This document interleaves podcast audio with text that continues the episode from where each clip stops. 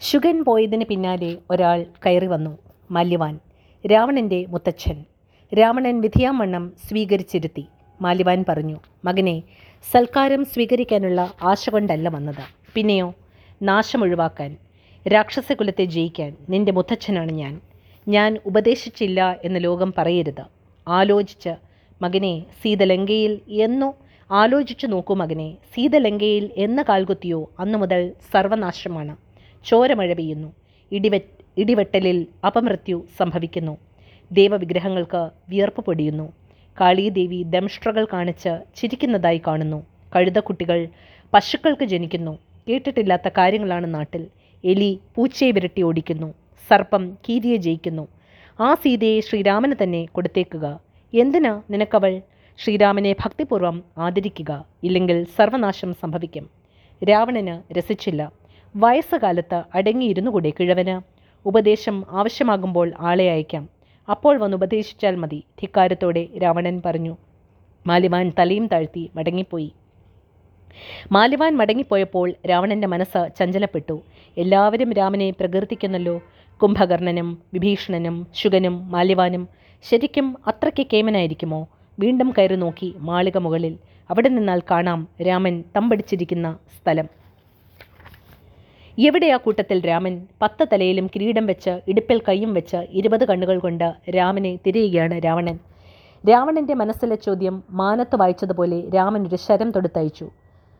രാവണന്റെ പത്ത് തലയിലെ കിരീടങ്ങളും വെൺകൊറ്റക്കുടയും അറ്റുവീണു. രാവണൻ പെട്ടെന്ന് പിൻവാങ്ങിക്കളഞ്ഞു. ചഞ്ചലമായിരുന്ന മനസ്സ് അധീരവും ഒപ്പം കോപിഷ്ടവുമായി എന്തൊരു ധിക്കാരം പിന്നെ സ്വയം ആത്മവിശ്വാസം വളർത്താൻ ശ്രമിച്ചു. ബ്രാഹ്മണനായിട്ടാണ് താൻ ജനിച്ചത്. കർമ്മം കൊണ്ട് രാക്ഷസനായി. അത് പൗരുഷമുള്ളതുകൊണ്ട് സംഭവിച്ചതാണ്. പുലസ്ത്യപുത്രനാണ് വിശ്രവസ് മഹർഷി. വിശ്രവസിന്റെ മകനാണ് ഞാൻ. കുബേരൻ വകയിൽ സഹോദരനും ബ്രഹ്മചാരിയും തപസ്വിയും ആയിരുന്നു ചെറുപ്പത്തിൽ. അതുകൊണ്ട് ബ്രഹ്മാവും പ്രസാദിച്ചു. അമരത്വം നേടിയിട്ടുണ്ട്. പിന്നെ എന്തിന് രാമനെ ഭയപ്പെടണം? ഇന്ദ്രനെ അമർച്ച ചെയ്തവനാണ് താൻ. ഇന്ദ്രസദസ്സിലെ പെണ്ണുങ്ങൾ തനിക്ക് ദാസിമാരായിട്ടുണ്ട്. കൈലാസത്തെ കുലിക്കിയവനാണ് താൻ. ചന്ദ്രഹാസമാണ് കയ്യിൽ. എന്നിട്ടും രാമനെ പേടിക്കുകയോ? ഛേ. പക്ഷേ രാവണന്റെ മനസ്സിൽ നിന്ന് ഭയം പോയില്ല. ശാർദൂലൻ എന്ന ചാരനെയും കൂട്ടരെയും വാനരന്മാരായി വേഷം മാറ്റി വാനരന്മാരുടെ സകല രഹസ്യവും അറിഞ്ഞു വരാൻ പറഞ്ഞയച്ചു. അവരെ വിഭീഷണൻ കണ്ടുപിടിച്ച് ശിക്ഷിച്ച് വിട്ടയച്ചു. വാനരന്മാരുടെ അടിയേറ്റ് തളർന്ന തിരിച്ചു വന്ന ശാർദൂലൻ അറിയിച്ചു. ശ്രീരാമന്റെ കരുണ കൊണ്ടാണ് ഞങ്ങൾ ജീവനോട് തിരിച്ചു വന്നത്. അവിടെയുള്ള സൈന്യത്തെ മുഴുവൻ കണ്ട രഹസ്യങ്ങളെല്ലാം മനസ്സിലാക്കിയെങ്കിൽ തിരിച്ചു പൊയ്ക്കൊള്ളൂ എന്നാണ് ശ്രീരാമൻ പറഞ്ഞത്.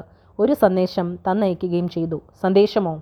രാവണന്റെ പുരുകക്കൊടുകൾ വളഞ്ഞു. അതേ സന്ദേശം ശ്രീരാമൻ പറഞ്ഞയച്ചിരിക്കുന്നു.